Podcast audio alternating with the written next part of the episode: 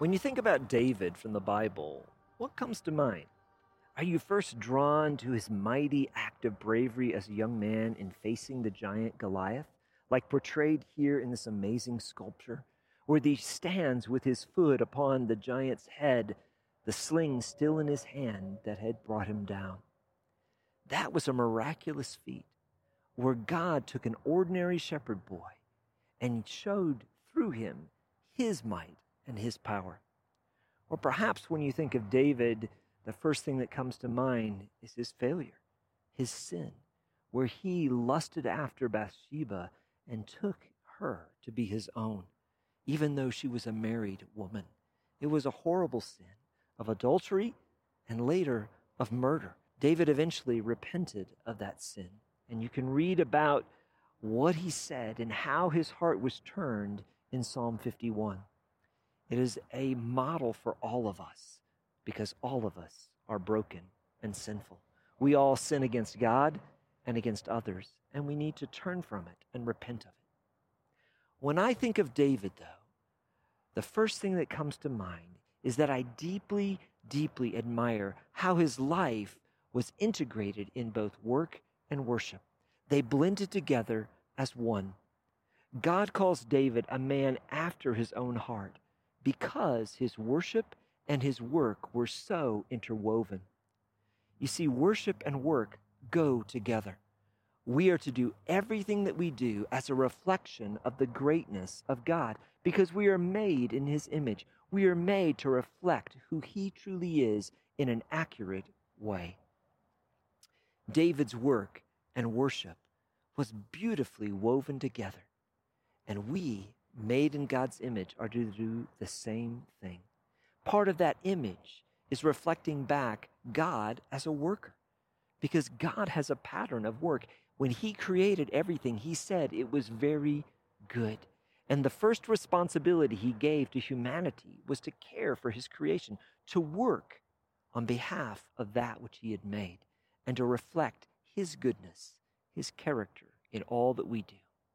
We are to represent him accurately in our work. When we look at David, we see a pattern that is beautiful as well. Have you thought about your work? Have you ever considered it as something beautiful that God uses to reveal his image, his likeness through? Or are you just doing your job trying to get by?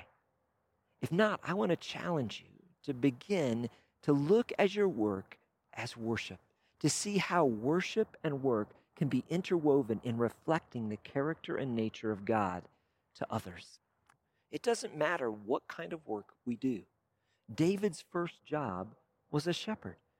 It was not glamorous to anyone except for God because God saw David's faithfulness in the way that he cared for his sheep.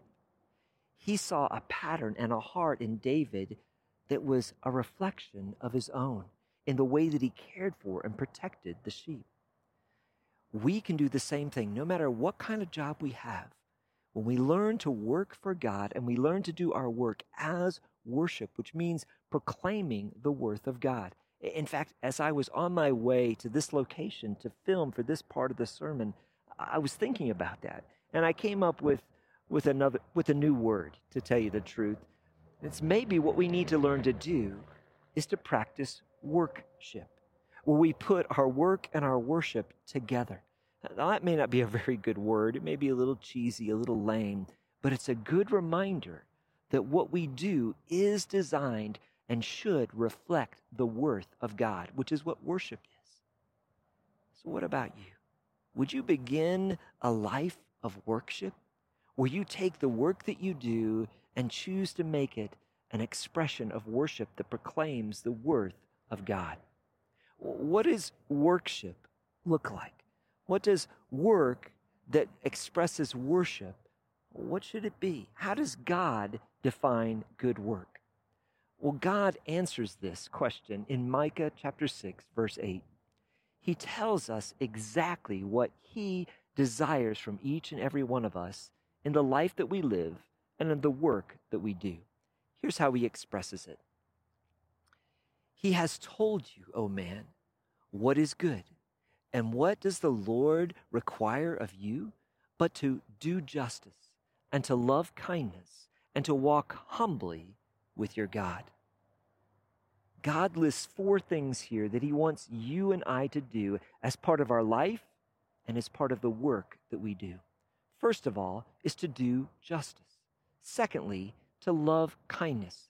The way we express that at the International Church of Prague is to show grace or to give grace to others as God has given grace to us. Thirdly, he says to walk humbly. And fourthly, it's not only to walk humbly, but to walk with God, a relationship with Him where He guides us through each and every day of our lives. Here are some questions to ask about our work based upon that passage. So, first of all, are you pursuing personal prosperity or do you seek to do justice, serving the needs of others? Secondly, are you pursuing position or are you giving grace and kindness to others? Thirdly, are you pursuing power or are you walking in humility? And fourthly, are you pursuing possessions or a relationship with God where you recognize that He is the owner of everything. Most of us, if we're honest, we want comfort, pleasure, possessions, and success. And it's easy for those things to become the very things that drive us in the work that we do. But God wants to make us whole. He wants to make us holy and to restore His image, His likeness in us and through us, especially through the work that we do when we work in such a way that we reveal His true worth. Maybe you're going through a difficult time right now at work. COVID has turned so many things upside down, including our work.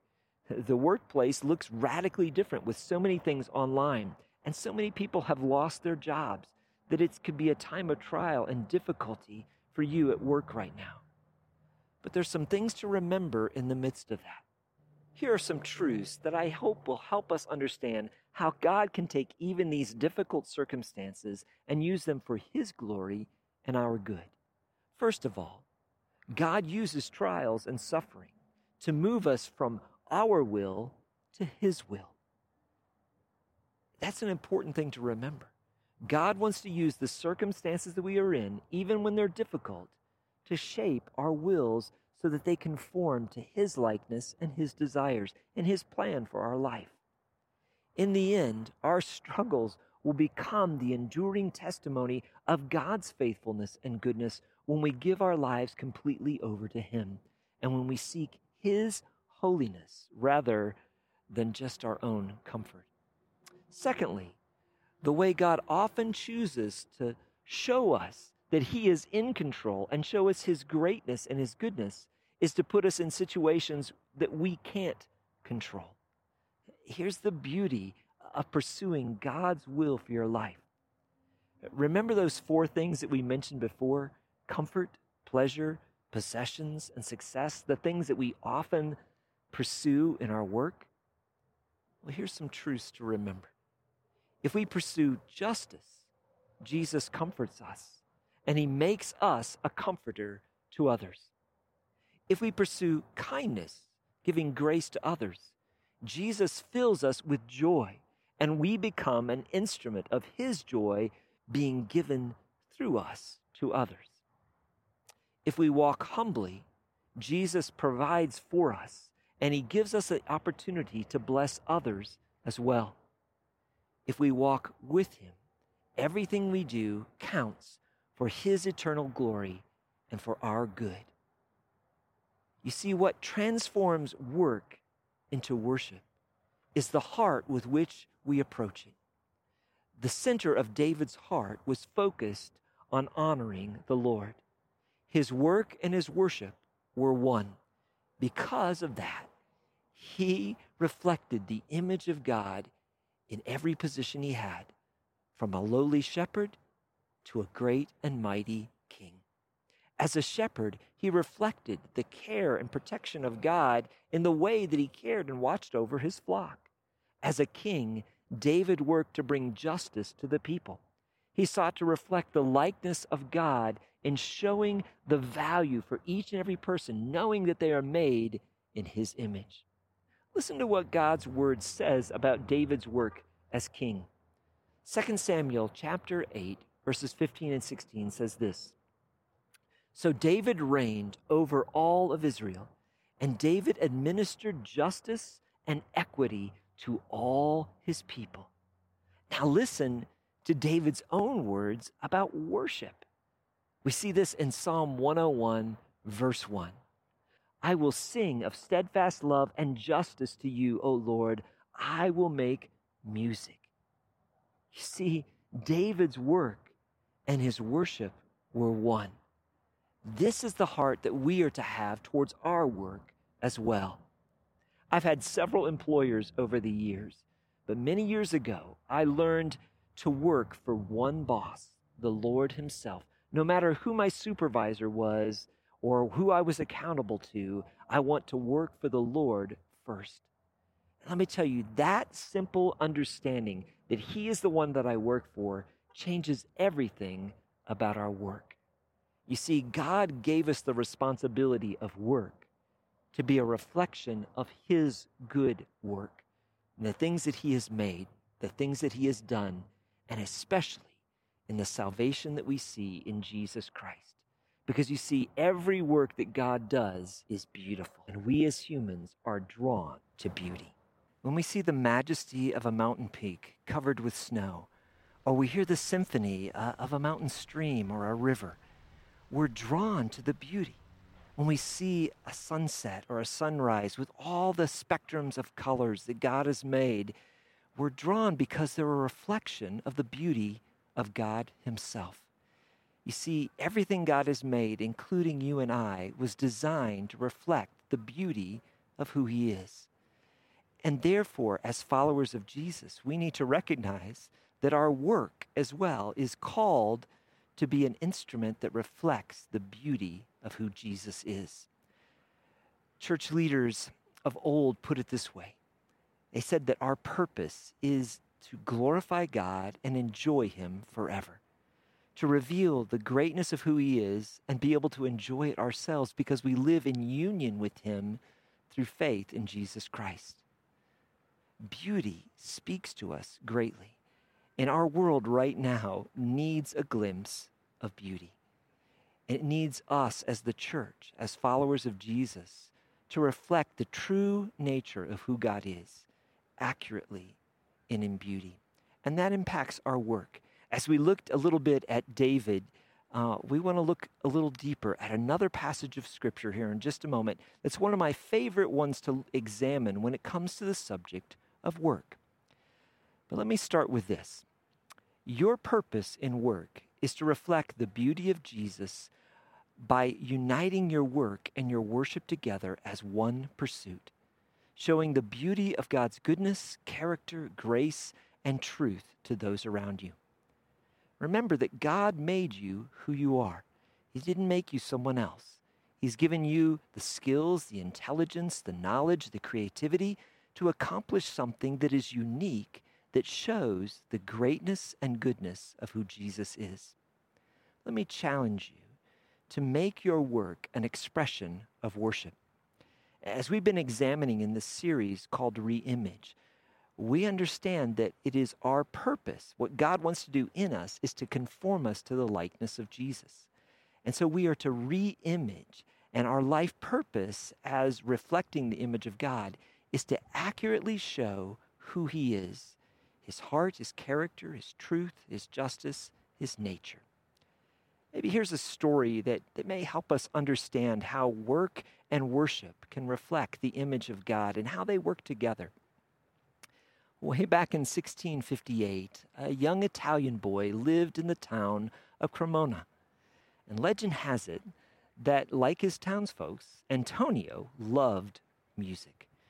Cremona was a town where musical ability was highly valued. But Antonio was not an accomplished musician. When he tried singing, his friends nicknamed him Squeaky Voice. When he tried to, to learn the violin, he was all thumbs and he just couldn't make it sound good. About the only thing that Antonio could do well was whittle on a block of wood with his knife. And so he spent much of his time carving little objects. One day, Antonio sat whittling by the roadside as three of his very musically talented friends were busking. They were playing music, and the air was filled with their beautiful playing and singing. One gentleman stopped by and listened longer than any of the others, and even asked the friends to sing another song. After they finished, he dropped a gold coin into their hands and gave it to them as a gift because of the beauty of their music. Then he moved on down the street. The gold coin was an incredible sum for a street singer. Who was he? asked Antonio. Oh, that was Amati, his friends proudly replied. Niccolo Amati, the great violin maker of all of Italy. That planted a thought in young Antonio's mind. The next morning, he went to Niccolo and Amati's house, and there he went to the master and he asked him if he could learn to make violins.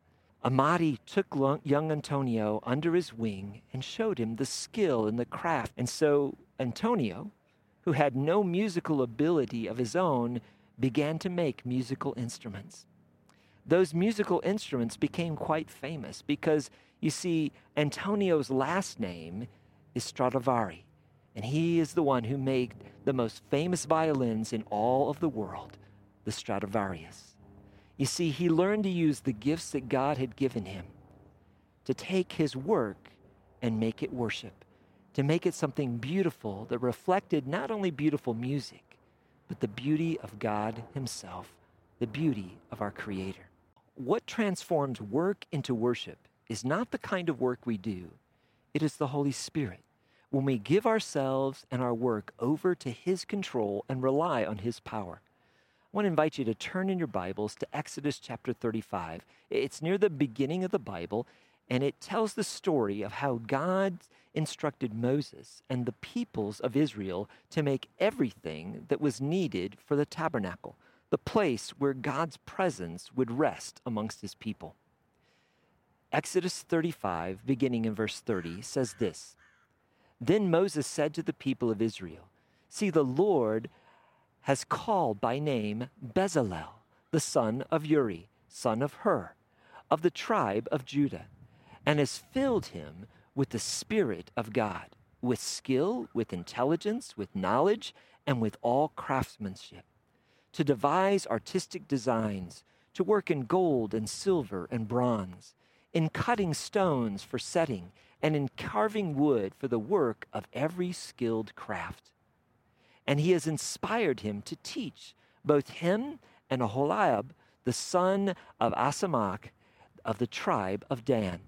He has filled them with skill to do every sort of work done by an engraver, or by a designer, or by an embroider in blue and purple and scarlet yarns, and fine twined linen. Now, I love this passage um, because it's speaking about a man who works with his hands, but a man who is filled with the Holy Spirit. In fact, this is actually the first mention of a person being filled with the Holy Spirit, in the Holy Spirit empowering them to do what God had called them to do. Isn't that interesting? When we think of being filled with the Holy Spirit, we think of, of pastors or worship leaders. We, we think of within a, a church setting. But God's first mention of being filled with the Spirit was a craftsman. Sometimes we falsely believe that, that God's focus is to work mostly through ministers. But God wants to use you right where you are with the skills and the abilities and the heart and the opportunities that He's given to you. So let's make some observations from this passage. There, are several things I want to point out that I hope will be an encouragement to you in your work. First of all, from this passage, we discover that we have a calling. You have a calling. What we need to do is to seek God's purpose for our work. Bezalel was called by name. I believe you have a calling, no matter what kind of work you do. And the secret to finding that calling and to living it out is found in Bezalel's name. He has an absolutely awesome name. Bezalel means in the shadow of God or under the shadow of God. His name literally means that God was over everything that he was and everything that he did. That's the secret to finding our calling. We say, Lord, I want to place everything under the shadow of your wing, all that I am and all that I do. God covered him with his wings for protection. God went before Bezalel in his work. God equipped and empowered him to be able to do the things that he did, and he gave him the skills to be able to accomplish all that he was calling him to do. Every time Bezalel heard his name, he was reminded that he was covered by God. God had a call, a purpose, and a plan for Bezalel. What about you?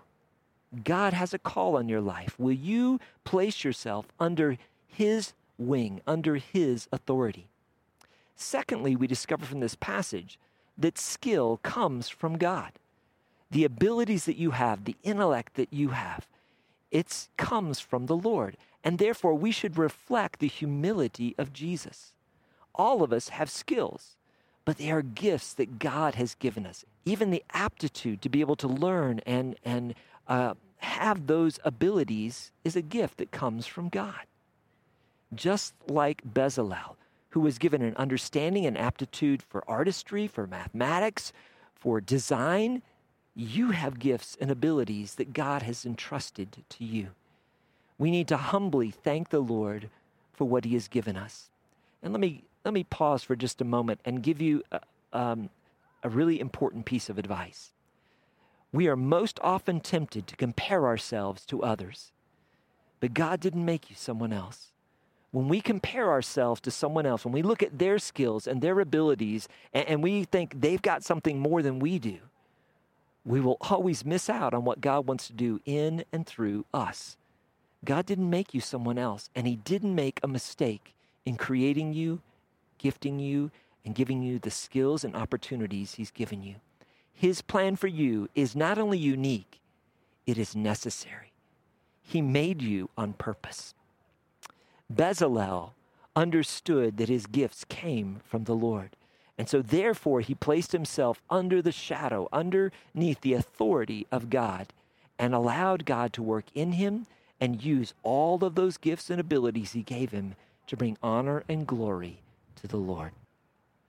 The next thing that we see is that intelligence comes from God. We need to reflect on the wisdom of God in our world. We often compare our intelligence as well with others. We have IQ tests that seem to place some ahead of others, but intelligence is a gift from God. And it does not always translate into wisdom. You see, when we take intelligence, the thing that God has given us, and we place it back underneath His authority, He turns intelligence into wisdom. And let me, let me say this very carefully a little bit of wisdom is far more important than a great deal of knowledge. Because wisdom gives us the ability to show how God would have us live and how He would have us work. Intelligence is a gift from the Lord. And when we give it back to Him, even as Bezalel did, and place it under His authority, He transforms it into wisdom. God also gives us creativity. Creativity comes from Him and we're called to reflect the beauty and artistry of Jesus. Creativity is incredibly important. Art and science and technology are important. In fact, Exodus 25, verses uh, beginning in verse 31, there are instructions written to artists, to artisans, and to people who knew how to use technology and to manage prog- projects in order to create them. Exodus 35, beginning in verse 30, is written about their creativity. And, and usually, sections like these are ones that we tend to look at in the scripture and we kind of glance over. We skim through them because they seem to be dull. But I want to encourage you to read those passages. Read the last half of Exodus from the perspective of a, a creative or of a project manager who is being tasked by God to do something incredible. When we do that, we see it from a different perspective, and it helps us to understand how God uses our work. Here's something that's important to know. Unlike pastors, prophets, and the like, creative work is one of the pure vocations. Here's what I mean by that. If there was no sin, and if, if we had perfect knowledge and fellowship with God, um, there would still be creatives because it's a reflective gift from the Lord. There are only pastors because there are sinners. There are only prophets because we aren't perfect in, in our fellowship with God in an obedience to His word. Creatives, though, are something that reflect who God is, His image.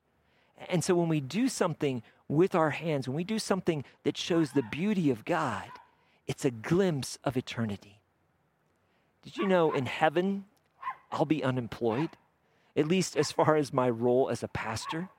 Everyone will learn from the Lord Himself. Pastors will not be necessary. Also, doctors will be out of work as well. But artists, musicians, builders, craftsmen, gardeners, those jobs continue. One of the other things that this passage about Bezalel illustrates is that teaching is a gift from God. Bezalel invested in others. He trained those around him and he invested in the next generation of tradesmen and of craftsmen. We should continually be doing exactly the same. Did you know that the greatest accomplishment that you can do in work is to build up and train others because that multiplies the work. That's especially true when our work is making disciples. When we train others to help uh, other people discover who God is and how their life can be shaped and find purpose and meaning in Christ Jesus, we're multiplying the work of the Great Commission, of the gospel, of sharing the good news with other people. Bezalel did not seek glory for himself. He worked together with others to display the beauty and greatness of God by teaching and training others. Another observation from this text is this all work needs to be empowered by the Holy Spirit. Far too often, we think we need the Holy Spirit just to do spiritual things, but we can rely on our own abilities, our own resources to do our regular work. This is limiting us in our careers, in the work that we do. God knows your work, whatever it is, better than you do. If you're an accountant, God understands numbers and mathematics far better than you do. He even understands the economy better than you do. It doesn't matter what kind of field that we work in, God can empower us to do our work not only better, but in a way that brings honor and glory to Him. Bezalel worked for the pleasure of God, and his work made a lasting difference. His work was satisfying, it was good. So choose to work for God's pleasure and to live in his shadow, to place yourself under his authority, and your work, no matter what it is, will have a lasting legacy. I've talked earlier about work as worship. I want to read a verse to you from Colossians chapter 3 verse 17. It says this: and whatever you do, in word or deed, do everything in the name of the Lord Jesus, giving thanks to God the Father through him. Becky and I heard a, a story recently about a carpenter. He had worked a very long career for one specific builder, and he was getting old, he was getting weary. And so he went to his boss and he said to him, You know, it's time for me to retire. I, I'm, I'm tired and worn out. Well, the boss came back to him and he said, Well, I want you to build one more house for me. Uh, would you do that for me? And reluctantly, the carpenter said yes, but his heart really wasn't in it. And so he did the work, but he, he really did a pretty sloppy job. He would cut corners wherever he could so he could get it done as quickly as possible. And finally, the day came when the house was completed. And so the carpenter went back to his boss and he says, The work is done. And the boss said, Well, that is great. I am so glad to hear that. And he, he reached into his desk and he pulled out a pair, a, a set of keys. And he said, These are the keys to that house. I'm giving it to you as a reward for the faithfulness of the work that you've done for me over all these years. And he handed the carpenter his keys. Well, can you imagine how that carpenter felt receiving those keys, knowing that of all the houses he had built in his career, this one was the one he did most poorly? And yet, his boss had intended all along to give it to him. You see, we need to work with quality, with integrity in everything that we do, and trust ultimately in, in the Lord as our overseer, in His wisdom, in His provision to take care of us, to bring reward, and to make our work something that can become worship. We worship in our work through dependence, through relying on the Holy Spirit, on His abilities, on His power. We show dependence when we go to work in prayer before the Lord, saying, Lord, would you enable me to work today in such a way that I can make a difference in the lives of those around me, so that the work that I do reflects the quality, the beauty of who you are. Choose to work as worship and choose to work for God's pleasure right where He has placed you, right in those circumstances, whether it's online, whether it's virtual, or whether it's a, still going to your place of employment, right where you are, God can use you to display His beauty, His power, and His joy in incredible ways. Work as worship. Let me give you some action points. First of all, view your work as an offering of worship. View your work as a canvas to display the beauty of God. Pursue excellence as a reflection of God's greatness. Pursue integrity as a display of God's holiness. Befriend others as a display of God's love.